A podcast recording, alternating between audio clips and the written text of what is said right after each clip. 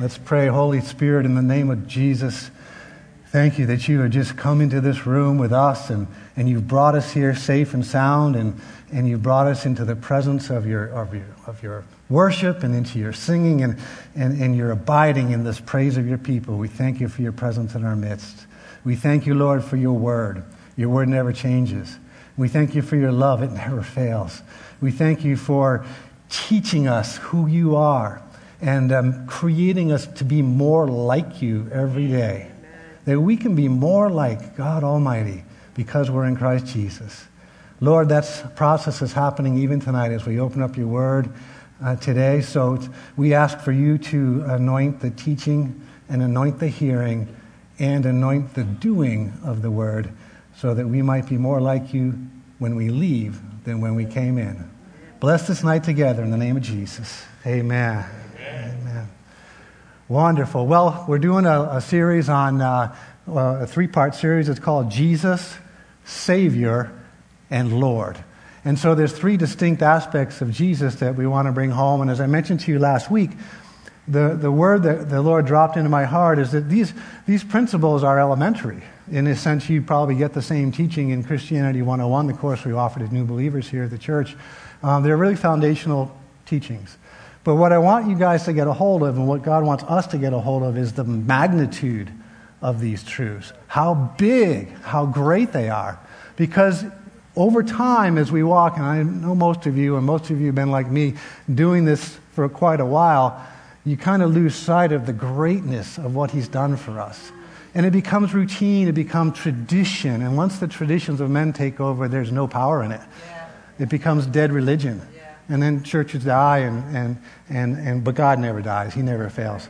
So we want to avoid that trap of just becoming callous to the greatness of God and callous to the greatness of His salvation and callous to the fact that He is indeed Lord. All right. So, so last week we got together and we, we talked about how great God is. Tonight we're going to talk about his salvation, how he is our Savior. And these two aspects are really paramount, particularly because he's called us to go out and preach the gospel to others. And if we don't know what we've been saved from or what we've been saved to do, then it's kind of hard for us to get excited about going out and telling somebody when we don't really know. Or when it's become so small to us that it doesn't really move us anymore. So it's vital that we get in and really understand who God is and how He saved us. And then next week we'll have a prayer here, which is vitally important, uh, obviously, because nothing happens till someone prays. And uh, so be here for that. And then two weeks following, we'll finish up with Jesus is Lord.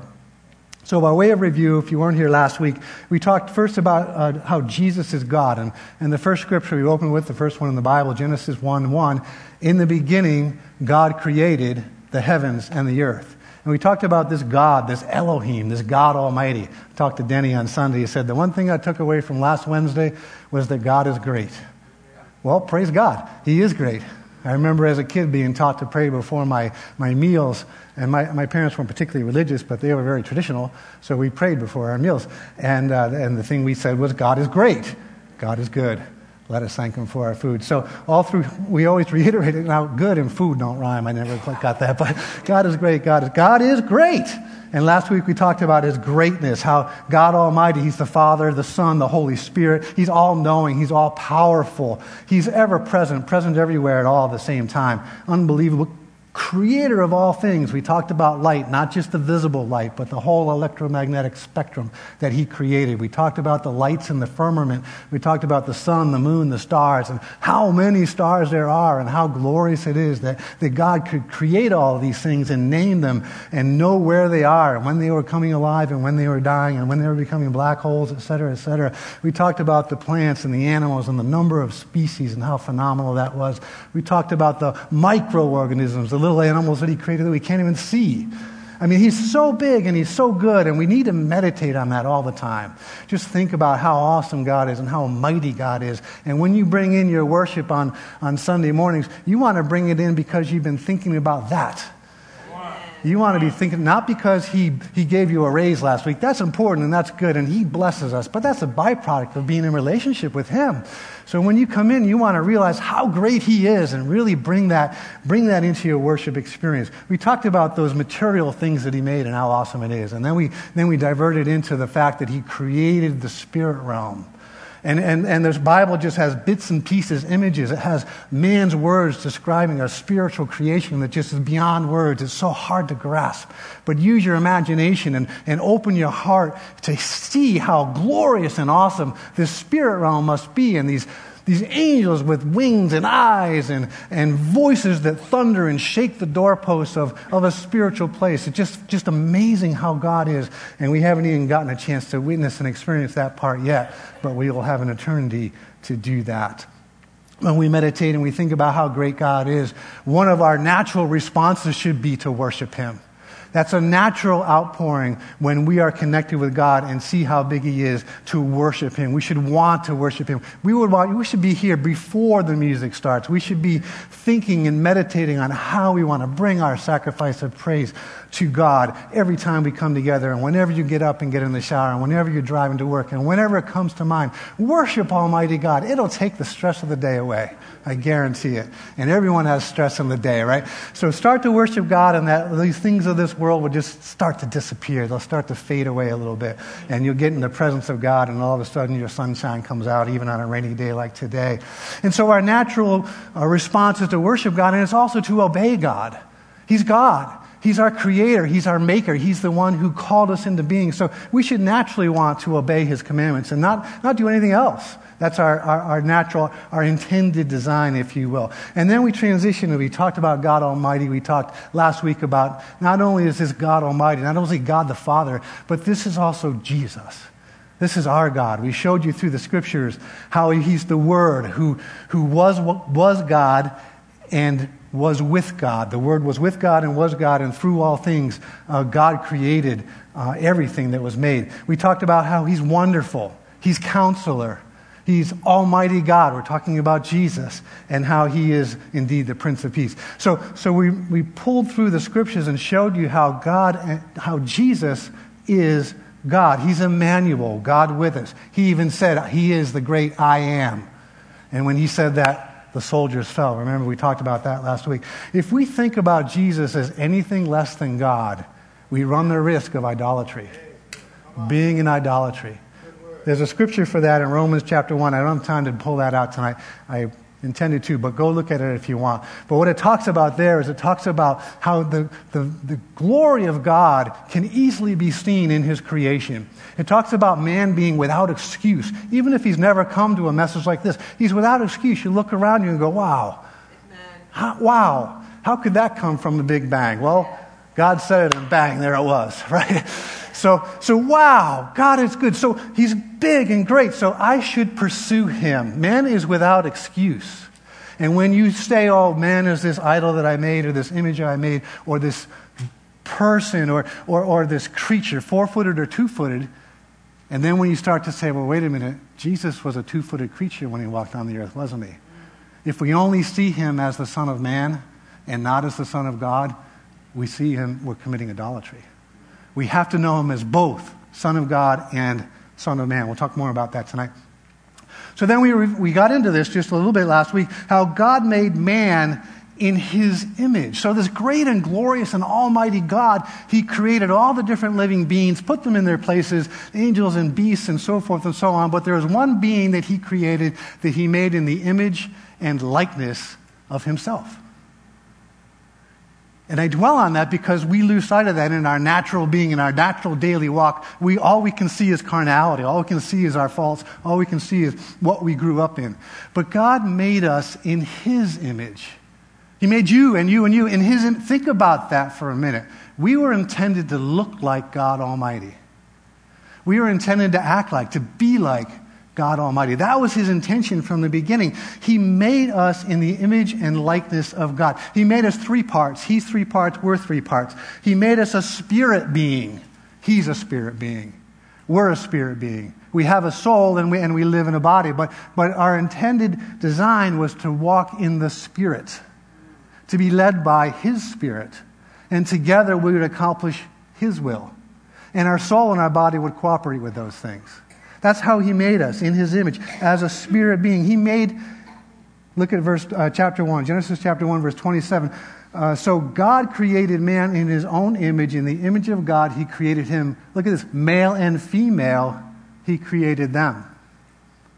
There's, there's no lesser citizen between the genders. He made male and he made female, and he made both in his image and likeness together. So there's nobody excluded from this, both male and female. I get a little feedback up here, Mike. I don't know what that is, but hopefully you can fix that. Um, so he made both in his image, male and female. And uh, he made us like his own children. So, what does that mean to be made in his image and in his likeness? He made us as his creation to be, to, to look like little hymns, little gods, if you will. I don't know how to describe it, but, but he, of all the creation in, in, the, in, the, in his creative space, he made us to be like his children. He made us. We, we weren't born of God. We're not little gods, but he made us to look like him so he could be a father that's why all through the scripture you see Jesus say, Pray to the Father. I spoke to the Father. I only did what the Father. He made us to be Father, and we, His kids, His children, His offspring, a place where He can pour out His love, where He can nurture and grow us and teach us His ways and show us what He wants to do. He wants to be our Father, and He made us a chip off the old block, like Him. Imagine, He made us righteous. How many of you feel like you're righteous? He made you that way. That was his original intent. He made us righteous. He made us just. He made us free. He made us to be able to love like God loves. God is love, and His love is just abounding. It's, it never fails, what the song sang today. His love is endless, and He gave His creature, mankind, the capacity to receive and to give his kind of love. That's astounding. That's just amazing. He, God is holy. He made you holy. In the original design, He made you holy. The Bible says man has the mind of Christ. What do you think he had the mind of Christ in the garden? You try to name all those animals.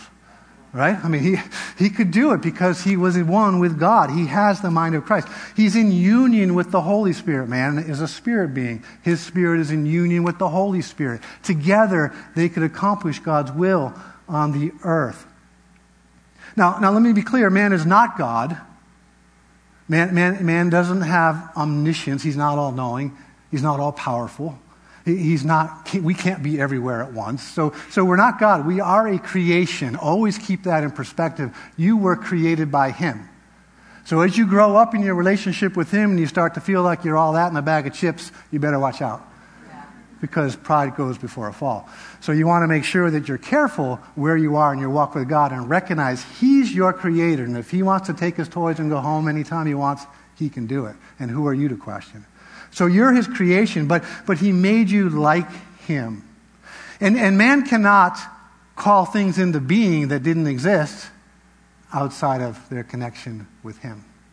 Connected with him, we can. But outside of that, he did not give us that. So we are his creation.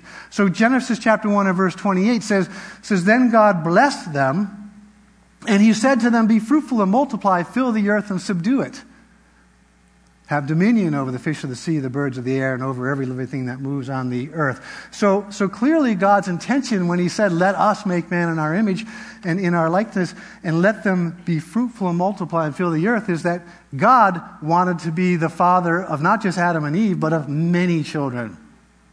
And, and, and he doesn't have grandkids. I've heard that expression a lot. I love it.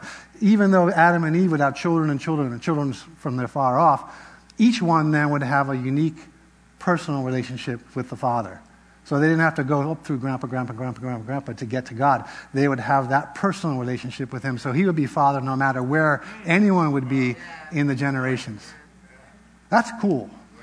That's really cool. So that's how He made us. So He made us to have uh, dominion over the earth, and He gave Adam and Eve the distinction of being the head of the human race.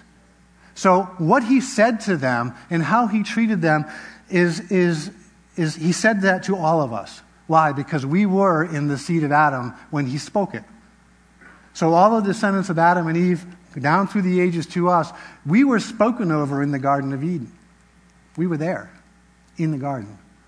It's hard, it's hard to fathom that. I mean, that was so far back. But, but it's true because if you obviously the seed comes to the man, on and on, back up to Adam it goes.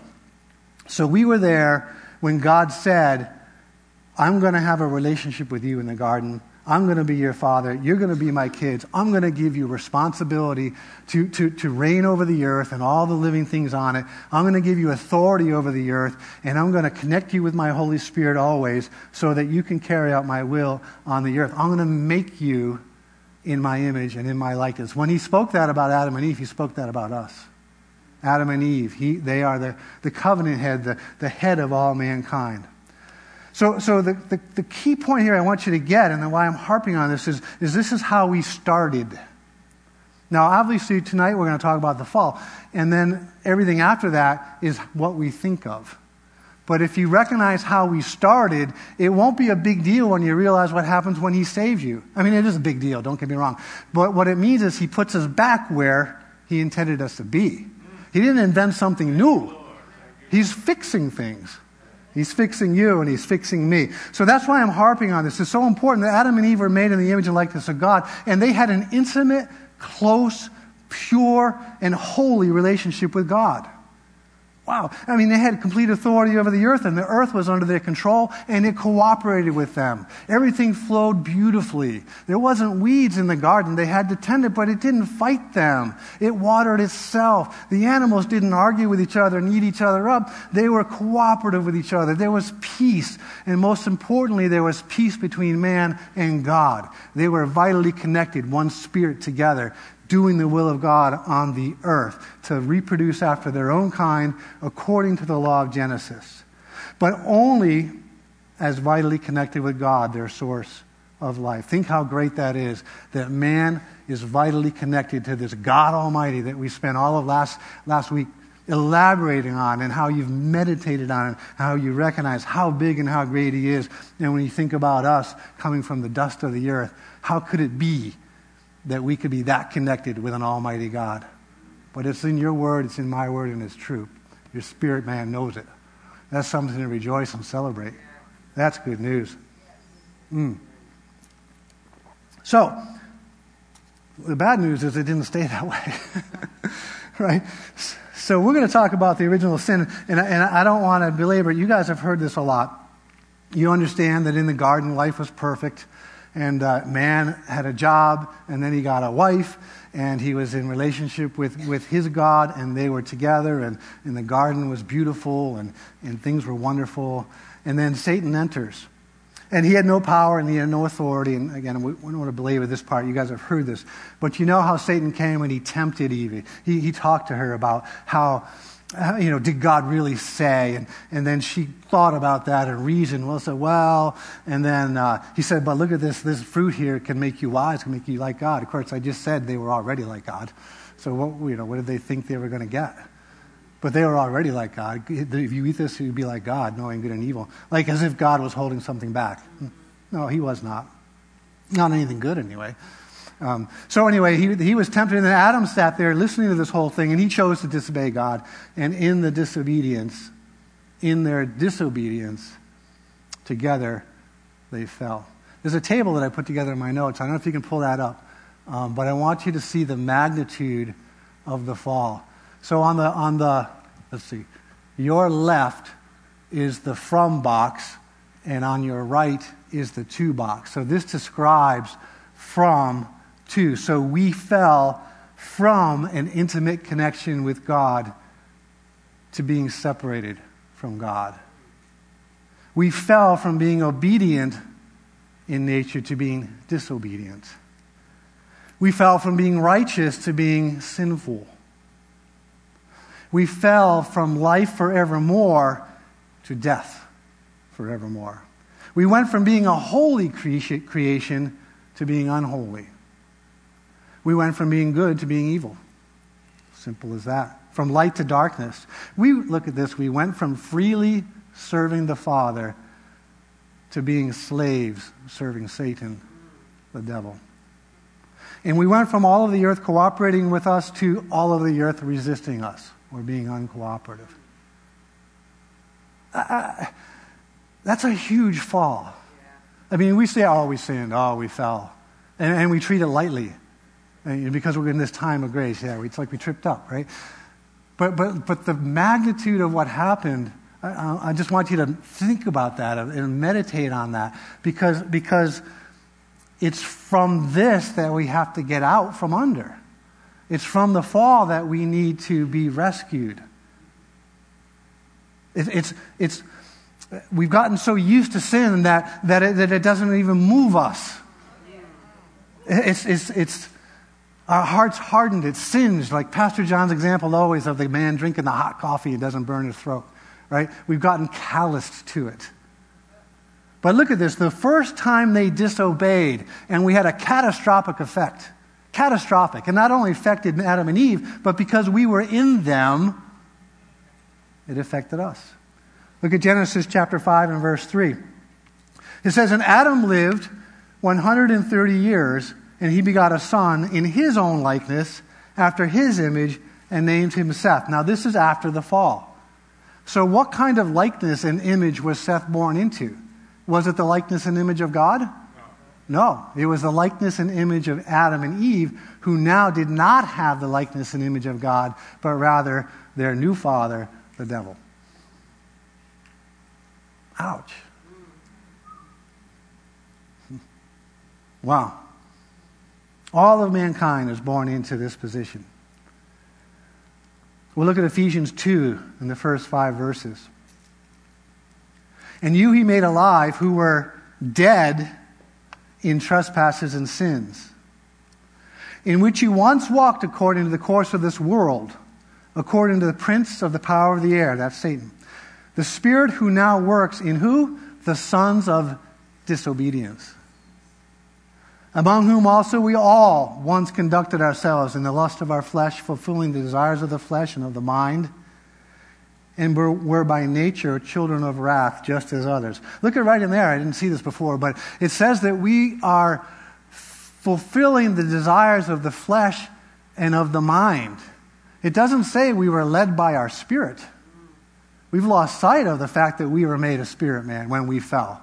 Our spirit man was separated from the spirit of life, God Almighty, and now suddenly we're led by the nature of our flesh and of our mind, and it has ascendancy in our life.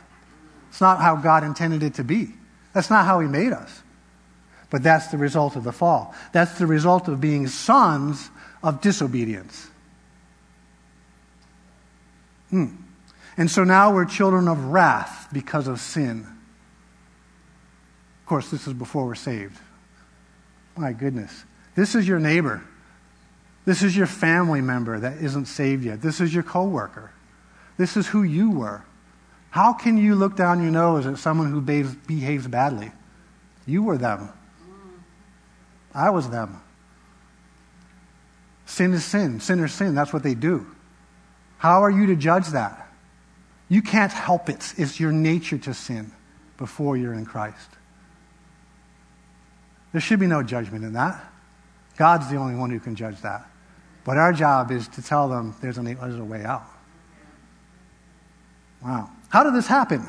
It seems, it seems a bit harsh, doesn't it seem like, oh, God, you know, Adam, well, they, you know, they were tempted, they were tricked, you know, how can you blame them? Well, they didn't take the responsibility, did they? You know, Adam was like, well, it was the wife you gave me, and she was like, well, the devil tempted me, and, and you know, so how did this happen? Was it their fault?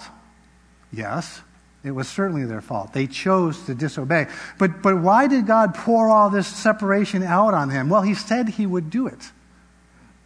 He said He would. And God is just, and his word does not return void. It accomplishes that for which he sent it. Let's look at his word Genesis 2 and 15 through 17. Then the Lord took the man and put him in the Garden of Eden to tend and keep it. And the Lord God commanded the man saying, Of every tree of the garden you may freely eat, but of the tree of the knowledge of good and evil you shall not eat, for in the day that you eat of it you shall surely die.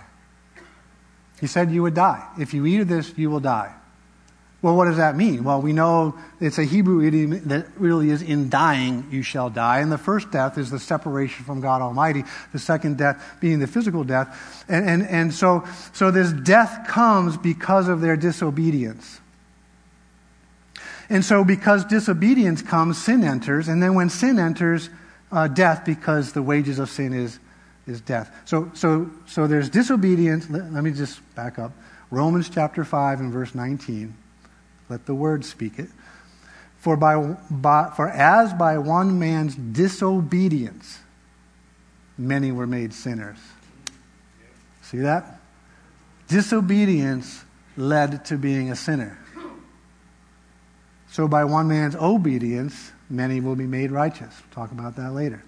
Romans 5, verse 12. Therefore, just as through one man sin entered the world, and death through sin. Thus, death spread to all men because all sinned. So, the order that I want you to grasp is this that first was disobedience. With the disobedience came sin. And with sin comes death. And that's what God said. In dying, you will surely die. If you eat of this fruit, you will have death. Well, how does death come? It comes from sin. How did sin come? It came from disobedience. God was very clear about this. They knew there would be consequences to their decision. They chose to obey the temptation of the devil and uh, to disobey God, and so God's word had to be fulfilled. Wow.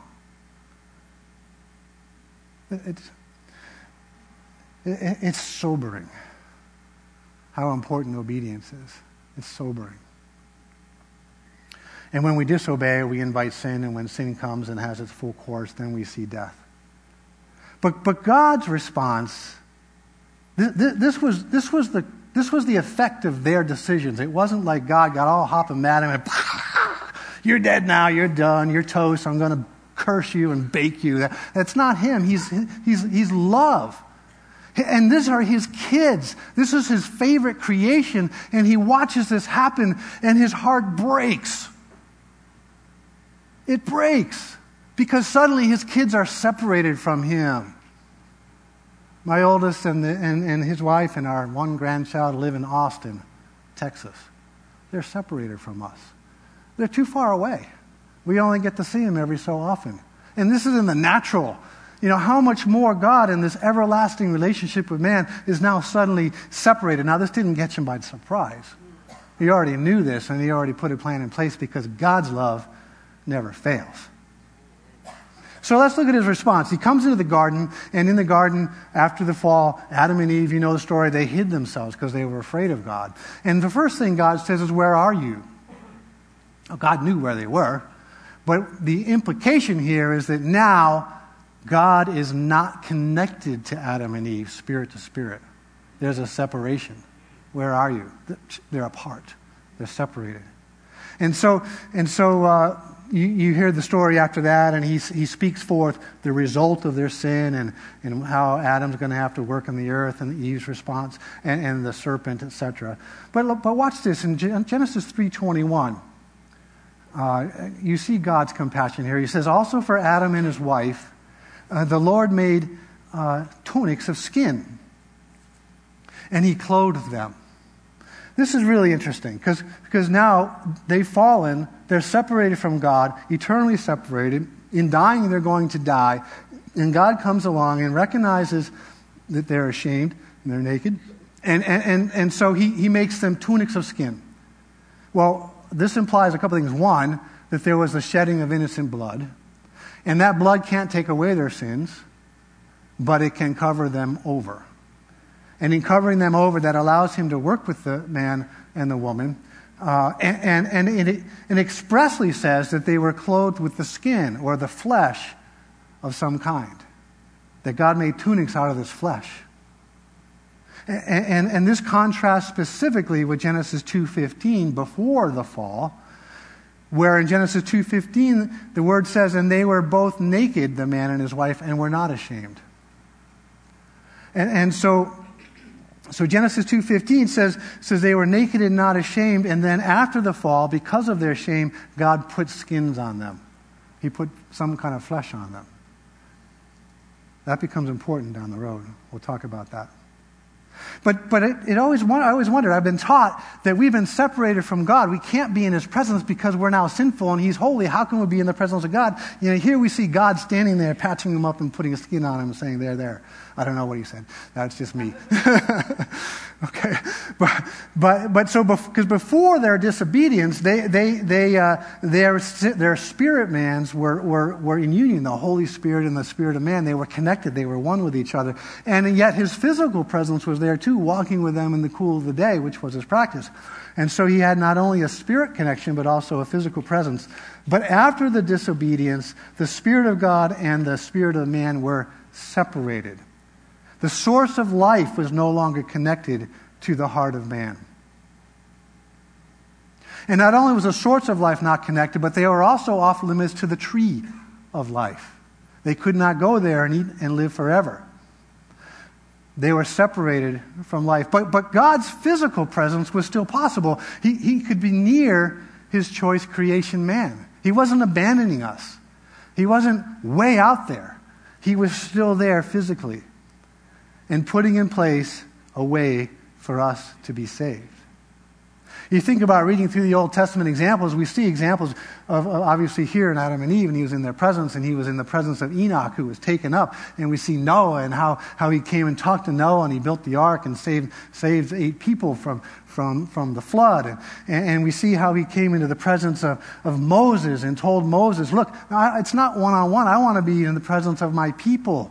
So build me a tabernacle. Build me a place where I can come and abide. I want to be there. I'm going to be physically present with my people. But make it in just exactly how I tell you.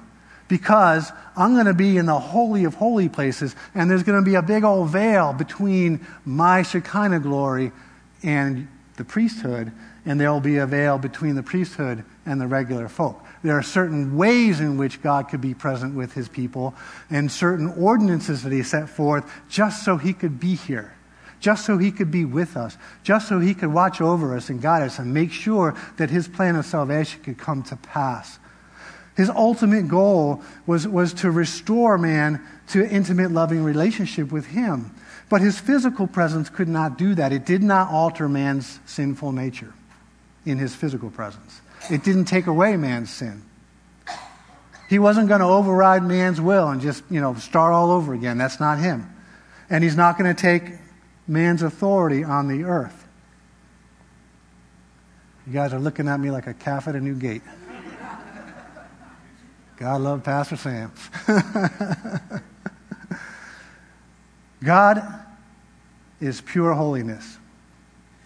And, and intimate contact with God is not possible if we're not pure as well. His light will destroy any darkness it comes into contact with.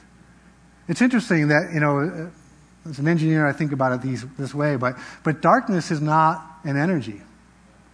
Darkness is not a power, it's just the absence of light. Cold is not an energy. We go outside in the winter, it's cold, brr, you know, it's coming on me like a, like a like a tsunami. No, cold is just the absence of heat. And in our darkened state, it's, we are the absence of God. It's not a, it's not a, darkness is not a force. Now, there are forces of wickedness that obviously don't have the presence of God, so don't get me wrong. But my point is this that it's really just the presence of, uh, the lack of the presence of light. God's love will destroy any hated encounters. His mercy destroys any guilt and shame that it faces. His righteousness destroys any unrighteousness of sin in his path. God is so pure. He's a consuming fire of purity and holiness, and any impurities will burn up in his presence. He's God Almighty. He's Elohim. He's a supreme God. He's a creator of all things. So you're looking at me as, okay, wait a minute, which is it? Can we be in his presence or not? Am I confusing you? Let me give you an example. Uh, I'm going to tell myself a little bit, but, but when I was in high school, uh, I remember probably around junior year, maybe it was a science, I know it was a science class. I don't remember what science it was. And I remember sitting in the back row. And uh, in the science class, there were tables, uh, like if you were going to do a lab, you know, where you put your microscopes and stuff up. But usually it was lecture and people had their books and notebooks up. And these were these big black granite tables. You guys know what I'm talking about? Those big ones, right? And what was neat about those tables is underneath the, the lip was a couple of AC outlets, right? So that you could plug in your instruments and do your lab experiments, etc. So I was sitting in the back, and the first thing that I did, which wasn't right, was I was chewing gum. Back then, they didn't allow to chew gum in class. Now they do, evidently. My, my daughter's a school teacher. I asked her before we left. I said, Did they allow chewing gum now? Oh, yeah. Uh, but back then, we couldn't chew gum. So I'm sitting there chomping on a piece of gum and uh, kind of bored and a little restless and, uh, and uh, not really paying attention. So I took the, the gum wrapper, you know, not the outside one, but the inside one, like of a piece of Wrigley's. You know, it's like a little piece of aluminum foil with some papery stuff on it. And I was just kind of doodling with it, and I folded it up nice and flat and in different shapes. And, and then it wound up being kind of like in the shape of a, of a staple. And, and, and I thought, well, that's interesting. The width of those legs are the same size as that outlet. So, so you know, again, teachers going on and on. And so I thought, well, then what happens if I put this in the outlet? So, so I, just, I just rested it on the edge, and, and nothing happened. It's like, looking good, looking good. So I took my pencil and I took the, the eraser end of it and I just kind of pushed it in a little bit.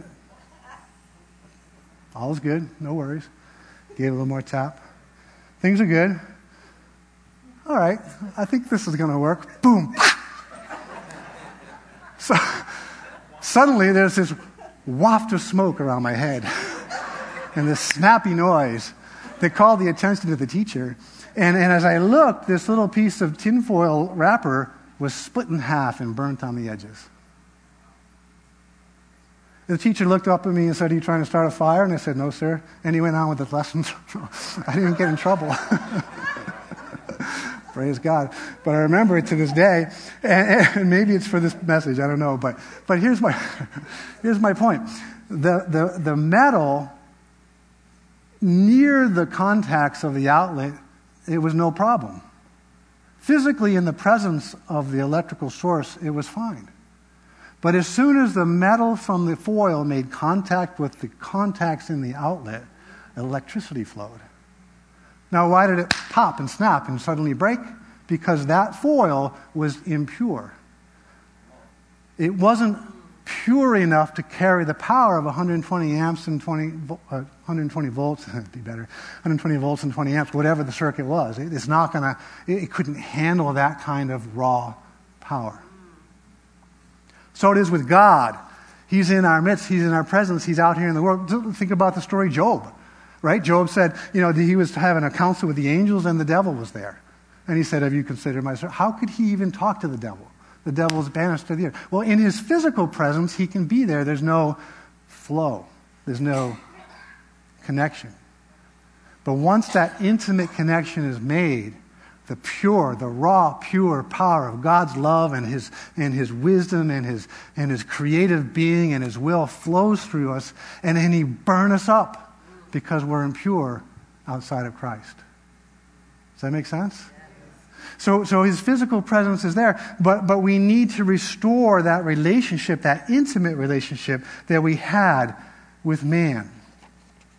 We need to go back to the, the, the, the expression where, where God made man in his image and he breathed on him the breath of life. We need to receive that again. Man's nature is now a sin nature after the fall. He can't be pure and holy. God sent the law to try to show man look, you, you guys don't have it going on. If you want to be holy, try all this. And no man could do it, obviously. And it wasn't intended that we would.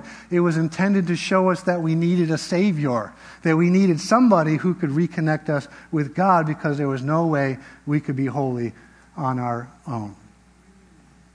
So, Jesus, Savior and Lord, now Jesus, Almighty God, this God that created all things and spoke them into being, uh, He now is going to be our Savior. It's interesting the name Jesus comes from the name Yeshua, uh, which means Yahweh saves.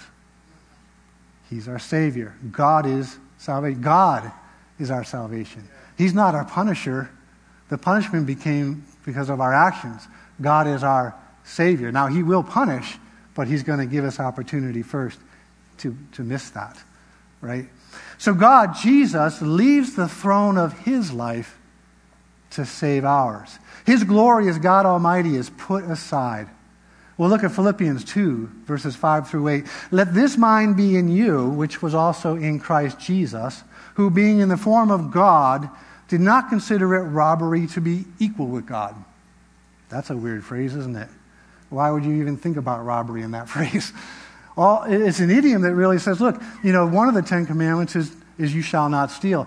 God, Jesus did not think it a breaking of any of the Ten Commandments to be equal to God. And one of the Ten Commandments says you'll have no God besides me. So, so he's saying, I, I, I am God. I, I can consider myself as God. And that's not a sin. But he made himself verse 7, of no reputation, taking the form of a bondservant and coming in the likeness of men. Uh, he, he, at the end of his, of, his, of his ministry, he prays to the Father in John 17, 4 and 5. Jesus says, I have glorified you, talking to his Father, on the earth. I have finished the work which you, Father, have given me to do, and now, O Father, glorify me together with yourself. Look at this, with the glory which I had with you before the world was. So he put aside his glory to come and live on the earth as a man. Now, I mean, that's astounding in and of itself. Amazing love, right? I mean, how, how could it be that a king would die for me? I didn't sing it this time. glory to God. So, so he, he puts aside his glory. He comes in, in, in the form of a man. He comes as the second Adam. So, what distinguishes Jesus, the second Adam, from the first? Obedience. The thing that caused the first Adam to fall was disobedience, which brought in sin, which led to death. Jesus lived his life fully obedient. The word says that he, he learned obedience from the things he suffered. I always wondered what that meant because I think about his suffering as on the cross, and that was part of it. But Jesus took on flesh, and he had to learn how to deal with that. He had to learn how to say no. Can you imagine him as a boy? You know, growing up in Nazareth and hanging out with his pals, that he had the same kind of peer pressure you and I had. Hey, Jesus, we're going over to that Palestine village over there. We're going to paint some stars of David. What do you think? You in? You know? Let's go, let's go tip some cows over there at Farmer Jones's. You know, he, boys do what boys do, and they shouldn't. That's wrong, but they're, they're sinners. And I'm sure he, they wanted him to come along. He was cool, right? But he had to say no. He had to say no to the desire to be part of a crew, part of a posse, in the A crowd, part of a clique. He had to say no to those things. Temptations were everywhere. He obeyed his mom and his dad, Mary and Joseph, unless, of course, his heavenly father told him to do something different. Like when he was in the temple, you know, asking questions of the leadership there when he was only 12 and they'd already left to go home. You know, I'm sure they told him get in the wagon and he didn't. Um, but, but that's only because God, the Father, the spiritual Father, said stay. Otherwise, he would have obeyed uh, Mary and Joseph. So he always obeyed his parents. He didn't enter into the sinful games. When he was a young adult, he didn't disobey. He never disobeyed God. You know, he, he, because he had the love of God in him, I'm sure he was very attractive to both male and female. And I'm sure there were more than once someone hit on him being real. He was tempted in all ways as we are. Always. And he probably looked at that and said, Not today, thanks. or ever, by the way. He was, he was, he was, he, he said no to all of the temptations and lusts that a young adult would have. He grew in wisdom, and yet he didn't grow in pride. He, he, didn't, he didn't sin anywhere. He was obedient throughout. Look at in his ministry. He, he was tempted by the devil himself. After 40 days of eating nothing, and the Bible says he was hungry. Well, duh, he hasn't eaten for 40 days. You know? So, so he, was te- he was hungry, and yet he, he had enough capacity to put his flesh, which was hungry, aside and only do what his Father in heaven told him to do. He was obedient in all things. He was he was obedient. He was tempted by the religious people to blaspheme. He was tempted by his followers to give up. He was tested in the garden to go another way.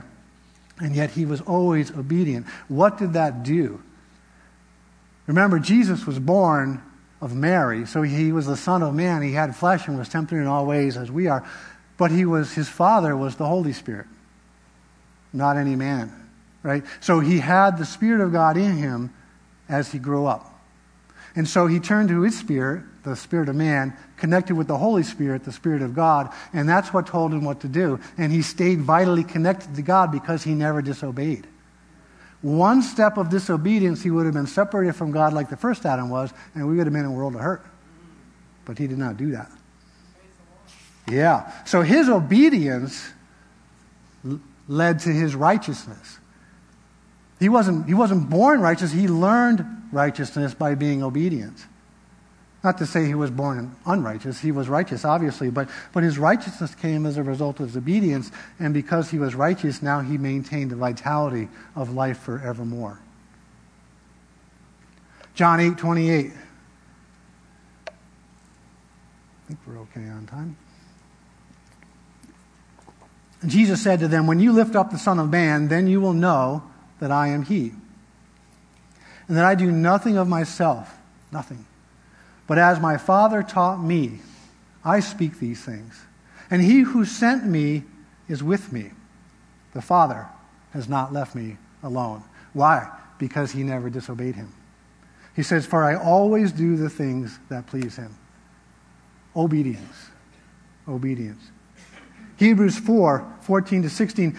Uh, Seeing then that we have a, yes, great high priest who has passed through the heavens, Jesus, the Son of God, let us hold fast our confession, for we do not have a high priest who cannot sympathize with our weaknesses, but was in all points tempted as we are, yet without sin. Therefore, let us come boldly to the throne of grace that we may attain mercy and find grace to help in time of need. Romans 5:19 for as by one man's disobedience many were made sinners so also by one man's obedience, many will be made righteous. I think you're getting my point. He was obedient even unto death. Well, why? Because the wages of sin is death, and so those wages had to be paid for. I want to take you down this path a little bit here uh, in Hebrews chapter 2, because it's going to reference something we talked about last week. Hebrews chapter 2 and verse 5. For he has not put the world to come, of which we speak, in subjection to angels. But one testified in a certain place, and this is the psalm we read last week Psalm 8, verse 33 through 6. It says, What is man that you are mindful of him, or the Son of Man that you take care of him? You have made him a little lower than the angels. You have crowned him with glory and honor. You have set him over the works of your hands. You have put all things in subjection under his feet. Those of you who remember last week when we talked about that psalm, we talked about how God made man a little lower than Elohim. The Hebrew word there for angels in the Psalms is Elohim, God Almighty. When God made man, originally, he made God, man, and angels under him. That's why when the devil came into the garden, man had authority over the angel and he could kick him out. So, so man originally, before the fall, was made above the angels, uh, but below God, of course. But let's read on. So in verse 8, you have put all things under his feet, for in that he put all things, all in subjection under him, he left nothing that was not put under him. But now we do not yet see all things put under him. This is after the fall. This is when Jesus is on the earth, or just after. But we see Jesus, who was made a little lower than the angels for the suffering of death, crowned with glory and honor, that he, by the grace of God, might taste death for everyone. So, does that seem a little contradictory? The Greek words here are angel, not Elohim. So, here the scripture is saying clearly that man was made lower than angels.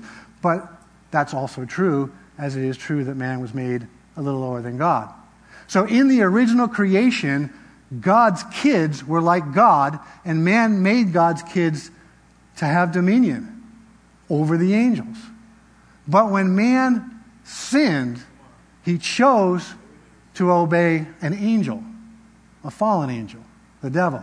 And by making that choice, who you choose to obey, Romans 6:16, that one slave is who you become slave to. So when man chose to obey the devil, he chose to serve under the angels. So everybody born of Adam after the fall was under the angels, a little lower than the angelic beings, particularly on the earth. And Jesus had to be born in a human form under the angels so that he could die.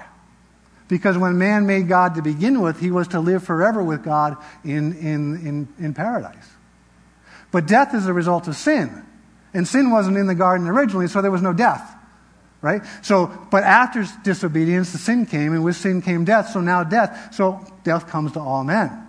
So, because Jesus is not only the Son of God, he's the Son of man, and because he's Son of the fallen man, Mary, he now can taste death for us, yet without being unrighteous.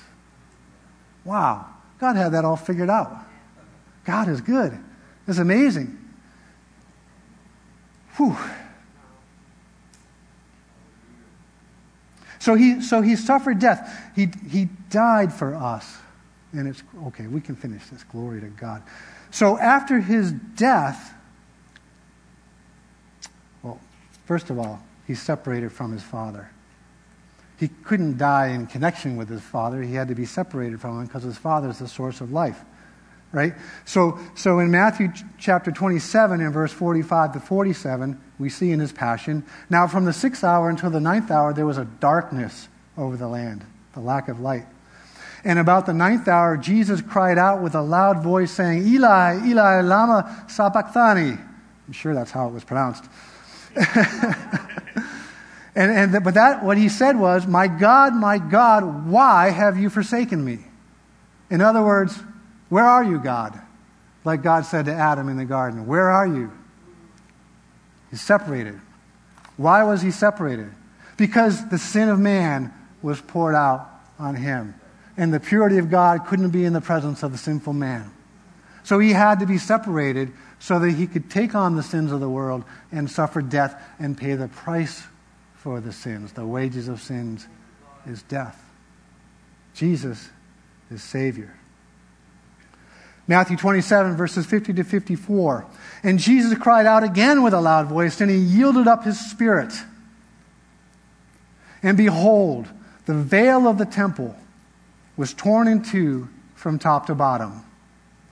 The earth quaked and the rocks split and the graves were opened and many bodies of the saints who had fallen asleep were raised and coming out of the graves after his resurrection they went into the holy city and appeared to many. So when the centurion saw those with him who were and, and those with him who were guarding Jesus saw the earthquake and the things that happened they feared greatly saying truly this was the son of God.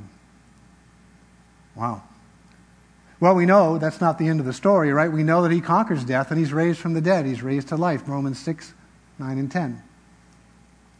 Knowing that Christ, having been raised from the dead, dies no more. Death no longer has dominion over him. For the death that he died, he died to sin once for all. He died for your sin and for mine. He had no sin in him and the life that he lives, he lives to God. Hebrews 2:14 inasmuch as the children have partaken of flesh and blood he himself likewise shared in the same that through death he might destroy him who had the power of death that is the devil. Wow. He took care of the sin problem and he took care of the death problem. So now we have to get back into intimacy with God. Hebrews chapter 10, 19 and 20. Hebrews chapter 10, verses 19 and 20. Therefore, brethren, having boldness to enter the holiest, that's the presence of God, by the blood of Jesus, by a new and living way which he consecrated for us through the veil, that is, his flesh. And having a high priest over the God, uh, house of God, let us draw near with a true heart in full assurance of faith, having our hearts sprinkled from an evil conscience and our bodies washed with pure water. There is no longer a barrier between the Holy of Holies and man. There's no longer a veil that keeps us from the presence and the access of Almighty God. In the presence of this holy God, this pure God, we can now get intimate with Him like that little piece of aluminum foil and not get fried. And what was the veil? His flesh.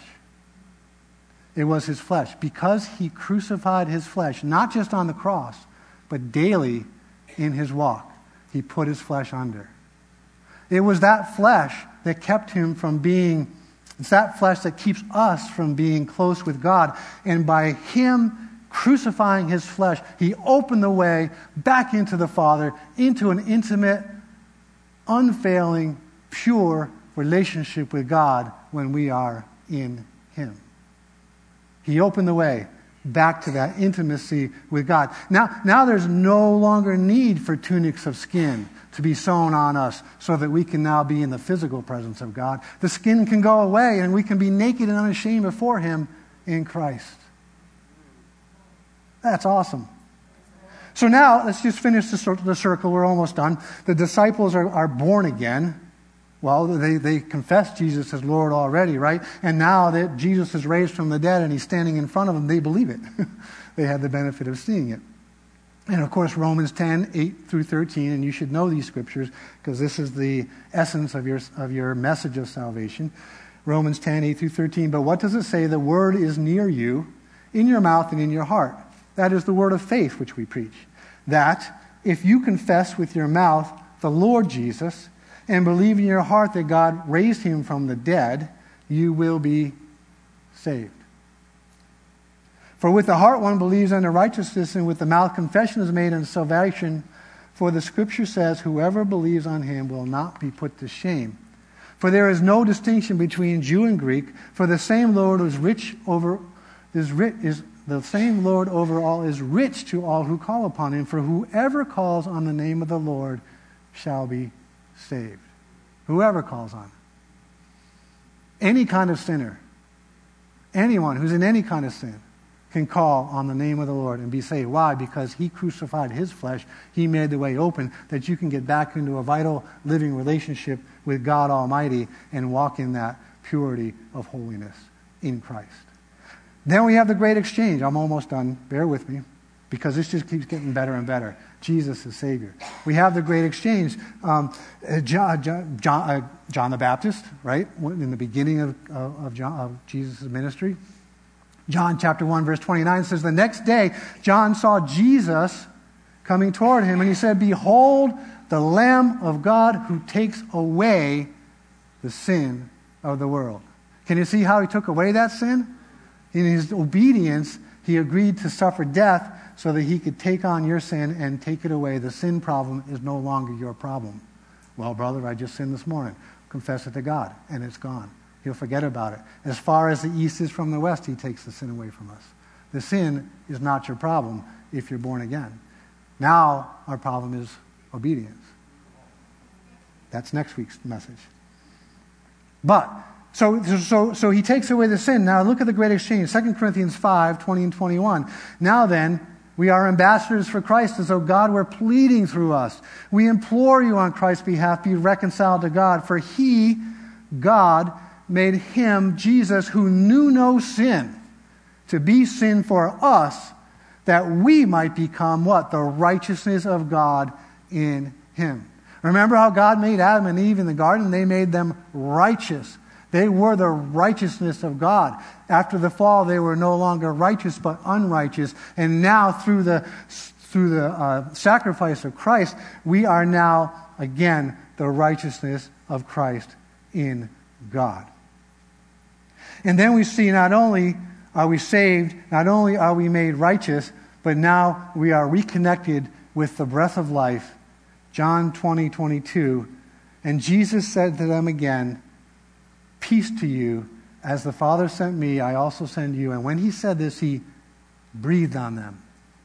And he said to them, Receive the Holy Spirit.